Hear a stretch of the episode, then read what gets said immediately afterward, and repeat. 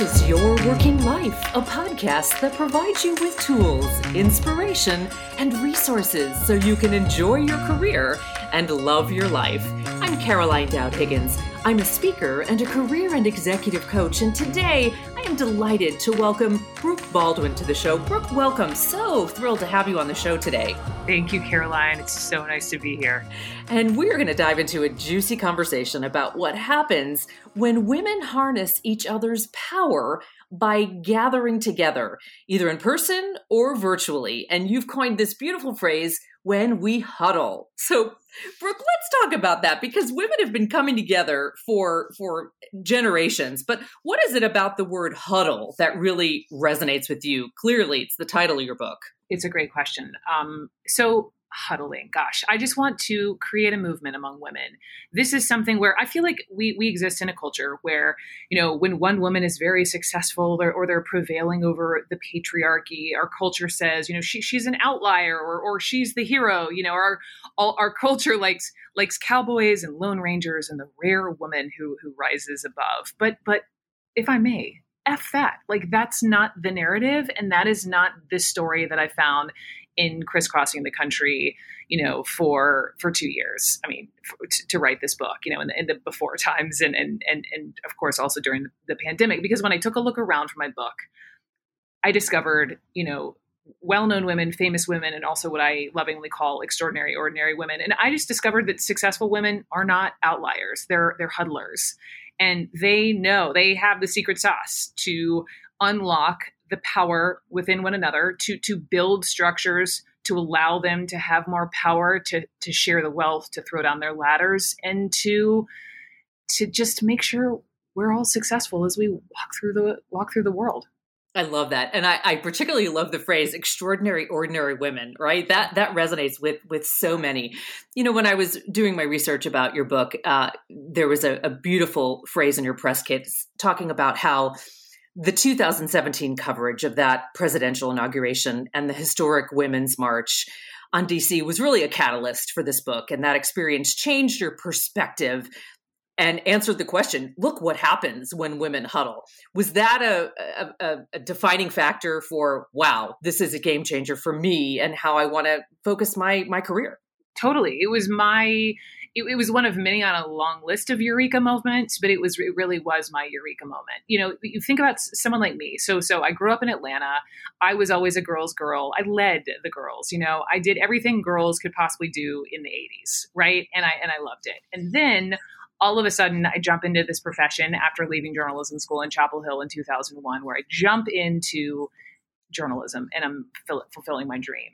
And all of a sudden, it's like whoop, record scratch where I, you know, realize I picked this profession where I am surrounded by men. You know, in most of my jobs, I worked all through local news to to ultimately, you know, find my dream here at CNN. But you know, my my bosses have been men. The biggest stars, the best paid anchors at most places are men. Here at CNN for a decade, my executive producer was a man. The person overseeing CNN Dayside is a man I sit in the chair and cover the most m- most powerful men in this country. Like you, you sense a theme here, and so all of a sudden, I found myself for CNN, you know, covering this presidential election in 2016. I'm crisscrossing the country, and my spidey sense is telling me, "Wow, you know, women are showing up in a way I had never personally seen in my career." So I'm thrust, Caroline, you know, the, the, the weekend, January 2017, literally one day I am balancing on the back of this flatbed truck embedded in the Trump inauguration motorcade as he is, you know, making his way to the White House for the first time. And, and as a woman, right, and, and only very recently did we discover the, the audio of him, you know, bragging about grabbing women in places where no man should grab women. And then the very next day, I'm in, in, the middle of the women's march and I'm looking at these thousands of women and I see women showing up for, for one another in this, what I'm calling a, a massive huddle. And I was there covering it, but I was thinking, you know, gosh, if I wasn't reporting on this extraordinary day, would I have attended this march? Who would I have attended it with? You know, would I have had a huddle to, you know, share that tank of gas or stand in those long porta potty lines? And, and, and at the time, I, I didn't have a huddle. And so that was my real aha moment. And that was the sort of unofficial beginning of my journey to write this book and also find my own huddle and, and bring real intentionality to it. And I just want to urge women reading this book to, to do the same. I love it. And you know, I I just hear you describing that. It's this visceral, palpable emotion of what brings women together. But you write beautifully too about how we need to talk about race when it comes to huddles. And you found out that black women have been huddling for a good long time. Tell tell us more about that. Is that community much more unified and how they come together to raise their voices, for example? Yes listen, as a white woman in this country, number one, I, I, just want to check my privilege, and and this is obviously my own experience, and so I wanted to make sure I was educating myself on huddling, and specifically within, um, you know, the the BIPOC community. And I talked to this Black historian, Kimberly Springer, and she talked to me about how Black women didn't have this same quote huddle drought as I discovered from this other women's studies professor as white women have for the last couple of decades. And so she emphasized to me how black women huddling it's it's in their bones it's in their dna it, it predates slavery. K- kimberly said to me that, that black women have been huddling for generations and she said that they have done so not only out of necessity right because during slavery it's like that's all they had but also out of this genuine love and affection and respect for one another and then you know, you cut to the 1980s and these critical Black women huddles form the, the Black Women's Health Imperative, the, the womanist uh, movement, the Links organization, the African American Women in Defense of Ourselves, and that that sprang out of you know all the women coming together and protesting how Anita Hill was treated in, in those Clarence Thomas hearings, and also the, the Million Women's March in Philadelphia in 1997. So, I educated myself and I want to educate the reader on the rich history of huddling among black women. And, and also I'll add, I'll add this, you know, I'm no historian, but what I do know from research for this book is that white women huddled to fight for their rights and left black women out. You know, mm. black women got abandoned as they were all fighting for the right to vote a hundred years ago. And black women only won that 50 years later. And then you think forward to the civil rights movement and the feminist movement. And there's been this slow reckoning among white women that, to quote the great Fannie Lou Hamer, no, nobody's free until everybody's free. And so just I, I want to make this point as I talk about my book that I know that huddles need to become much more intersectional and and they have in recent years but we will never all be able to be equal unless i as a white woman in building my own table pull out chairs for women who don't look like me good segue on chairs so you know we, we've talked a long time about bringing more seats to the table yeah. when it comes to gender equity at work for example but you argue that that women are are now huddling to build an entirely new table, right? Forget the chair, forget the table. Let's just have a brand new conversation. Tell me more the perfect example is I went out to Los Angeles and got this amazing access to Hello Sunshine. Hello Sunshine is Reese Witherspoon's production company. She poured her own money into it, and you know she she she told me in back and forth emails about how you know it was it was terrifying right years ago to be doing this, but she believes in women, and Sarah Harden is her partner and the CEO, and so they just opened up um, this company to me, and the, their whole notion is that women need to be the center of the story. So for Hello Sunshine, it means literally the protagonists in the uh, women authored books that Reese and her company will option to create into film and television. Uh, they gave me access to what I refer to as a unicorn scenario, an all woman writer's room in Hollywood. P.S. That never happens. And yeah. so, Little Fires Everywhere, that beautiful book by Celeste Ng, the protagonists are women and they are mothers. And these are the kinds of stories that Hello Sunshine is really supporting and telling. And not only that, but you know, behind the scenes, women run the company. And so that is the perfect example. And, and the book clubs and, and creating these huddles of book clubs, especially in a pandemic when we just we can't reach out and touch one another, but we can through the the written word and that is the embodiment of you know building an entirely new table beautifully put. Brooke we'll be right back after a quick break. Your working life is powered by your stories. We want to hear more from our listeners about your experiences in the workplace. Tell us what challenges you've overcome or tips you've learned along the way. And even better if you don't have the answers, let us know what issues you want to know more about. We want this podcast to serve all of your working life needs. Send me an email at caroline at carolinedowdhiggins.com. So, have you had personal experiences, Brooke? Clearly, you, you described earlier in um, the inauguration in 2017 with Trump, but on a, a, different uh, level, right? Perhaps, perhaps it was something professionally that you were you were covering in journalism or other areas of life huddles that that you just got so excited about and participated in and, and might want to share. Yeah, I mean, I think it you know, the, the question is like, why am I the person to be writing this book, right? Like, why should I listen to Brooke Baldwin about how the the, the power of the, the you know collective of women? And it's a great question. And so for me, um, the biggest compliment I've ever been given in life is that I'm a woman's woman. And as I mentioned before, you know, in, in girlhood, I had, I was part of so many huddles. I was blessed. I was loved. I, I loved running around with girls doing, you know, on, on the sports field and the arts um, and, and singing badly. And then I jump into this profession, this male dominated profession where I, you know, am not surrounded with a, t- a ton of women. And if I am early on in my career, I quickly realized that th- those women were bringing some sharp elbows with them to to the newsroom and damn if I didn't have to sharpen my own elbows to be able to, to play ball. By the way, I didn't sharpen my elbows. I have always been a subscriber of abundance mentality and sharing the wealth. I just had to learn very quickly that, you know, in order to throw down my own ladder and be, be successful in order to do so, I needed to be very aware of how, you know, that, that leaning in mentality was, which was warranted at the time, but just didn't really fly for me.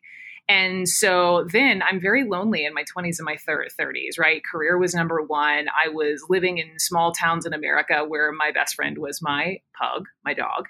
And I just didn't have, you know, girlfriends. I didn't have a huddle. I didn't have happy hour. I was waking up at two in the morning to, to anchor a 5 a.m. show. I just, I was very lonely and I was craving a huddle. And so I know a lot of women are feeling that loneliness, which is further exacerbated in a pandemic. So like, I feel you. But ultimately, at the ripe age of 38, Caroline, that is the first time I got all of my good girlfriends in the same room. Mm. Shame on me, okay? Shame on me. But ever since then, that also was the beginning of my realizing like, I need these women to survive, to feel supported, with whom I could show up vulnerably, to share passion, to get advice. I had amazing singular girlfriends, but I had never been intentional about bringing a number of them together. And so, you know, now, literally as a result of writing this book and putting this at the forefront of my life and practicing what I preach, I have developed my own huddle, and through the pandemic, we've only gotten closer. And like you should see our text chain. It's everything from you know, are we too old to wear jean shorts to to um, you know the racial reckoning in the wake of the, the George Floyd death in Minneapolis to how do we talk to our parents about Donald Trump to everything to depression and and, and you know mental health and, and everything in between and so they have really truly helped me survive and i want to gift that to women reading this book and then obviously certainly within cnn i have my own women huddles and they know who they are. And you know in a male dominated profession such as this you know there are certain things that we say where we wink at one another acknowledging our places our positions and our fight.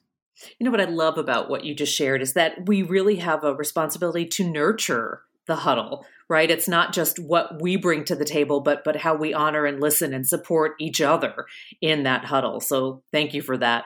Yeah. and and i love that we've got all of these uh, different words around huddle. So what are some of the best huddlers that you've met as you research for this book? Because the book is so beautiful and and there is research. I mean i know you said i'm not a historian but you you did don that hat writing this book so i want to give you that kudo Yeah, thank you so much. I mean, gosh, I, I have all kinds of stories because I wanted to. I just want to. I just. I love. I love stories. I love women, and I want to inspire women right now. Like I want to give people hope in the huddle, and so I talk to uh, huddles of women from these 19 black women judges in, in Houston who all huddled and actually, despite what their you know Democratic Party wanted them to do, this was in the, the the election in 2018 and how they all huddled together in a very unsexy race, if I may, you know, to, to become judges. And, and many of them said to me, you know, Brooke, I could only count on my pinky finger in all of my years as a as a as a lawyer, as a public defender, how many black women judges I had ever come in front of. And so their rich story of how they huddled to win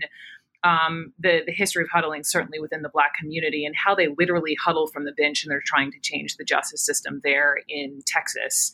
To you know the WNBA, I love these women because they often don't get the props and the you know the billboards and the big fancy sponsorship deals that the guys do but to see how they have come together not only and I, I nerd out a little bit on the collective bargaining agreement and, and what really they are demanding in terms of just basic things like showering facilities after they you know play a game but also honoring them when it comes to you know social justice issues. Like they got involved they they huddled and they got involved in the 2020 race right in, in a specific senate seat in georgia. They huddled when it came for putting uh, shining a light on Black women who are killed by police, and specifically Breonna Taylor and the Say Her Name campaign this past season. And I recently was talking to, to Layshia Clarendon, who's the first openly trans player for the WNBA, and she was talking to me about how she's hoping for the next season to huddle to talk about, you know, just just gender issues, to educate people on gender issues. I mean, I could I could talk forever on all these huddles that so inspire me but it's it's just all in the pages of these book um, you know various various women and how they've come together to succeed. And there really is a, a, huddle movement that you have shined a light on. And, and as you said, you know, it's been happening for generations. But it, it seems to me, reading your book, that women are huddling so intentionally now to make change and some of the things that you just shared. And politically, uh, my perception too is that this is a tool, right? This is a strategy where women can have their collective huddle voices heard. Yeah. Thoughts on that?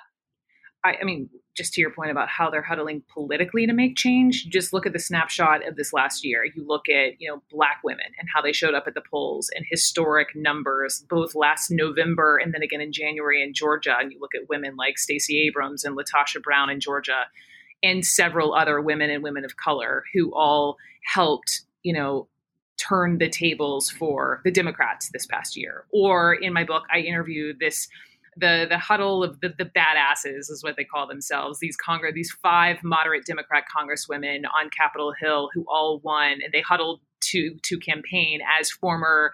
I mean, their resumes are amazing. Like former, you know, um, U.S. veterans.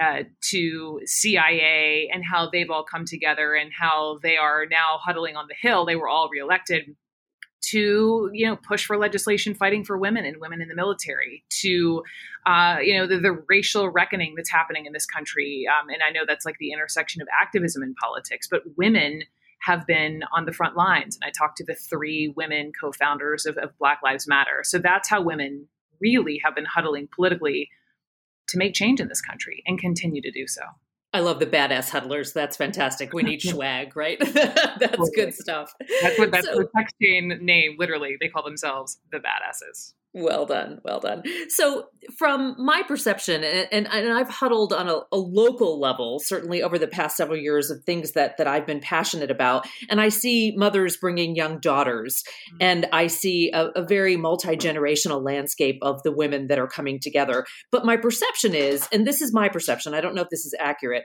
that there is a um, a majority of women who are Gen X or Boomer. Is that accurate, or is that just my perception where I am in the country? Um, it's a great question, and I really didn't look that. I didn't look deeply into generational huddlers, but I would say my sense is like the some of the older folks, the wiser, more mature folk, women in America, maybe didn't grow up huddling. I mean, I, I, will say the caveat to that, and one of the professors um, who who I who I jumped in, you know, told me that you know Betty Crocker wasn't just you know making making dinner for her husband. She was hopping the picket fence and you know going out. It was quite active. You know if you think of women who grew up in the 50s uh, you know going out and you know volunteering with the the league of women voters or testifying on on capitol hill in front of congress. But then there led to this lull which she described as a as a huddle drought. Um, but I think that the younger women, and I, I, end the whole book just telling a story about my my closest girlfriend. Her name is Aki. She, she's Japanese. She grew up in Japan and also then here, and she has a daughter who just turned 14. And you know, it's this whole notion of making sure we're gifting our daughters and our sons, by the way, because we need men in the huddle as well, or supporting the huddle. But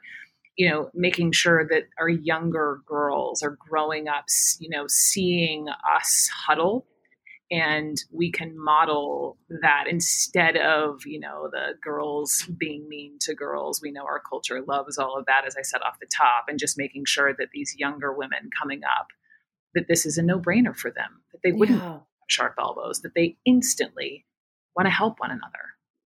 Love it let's let's wrap with our our gentlemen colleagues right? Because i think uh, you and i are of the same mind that that we need our male allies and and we also need them in the huddles right? We need to unify together. But what are your thoughts about how we welcome men in and still protect the sanctity of the women in the huddle?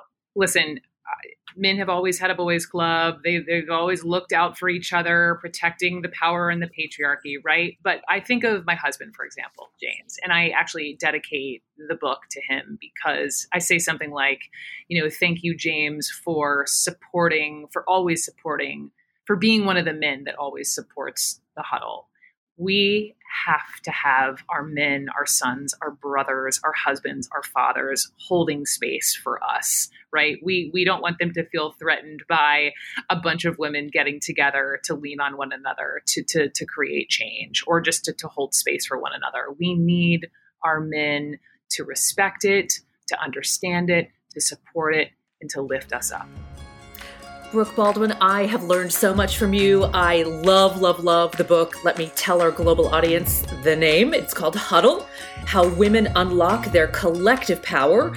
And of course, it's available on Amazon and all major book retailers. But I'm so pleased that you want to give a shout out to the independent bookstores because goodness knows they need it and we all should be supporting them. So, however, you want to get out there, listeners around the world, get this book. It is extraordinary. And Brooke, I'm grateful for you. Thank you so Thank very you much. So much. Thank you. You are so welcome. You are so welcome. And if you like the show, global listeners, subscribe on Spotify, iTunes, or SoundCloud. And even better, leave a review. But let me tell you why. This helps new listeners find us online and let me know what career minded issues you would like for me to feature on a future show. You can find me on Twitter at C. Dowd Higgins. And a special thanks to my podcast colleagues, Laura Deck, Executive Director of Publicity and Communications, and Claire McInerney, Executive Producer. Thank you for making this show awesome for our global audience. I'm Caroline Dowd Higgins. Thanks for listening.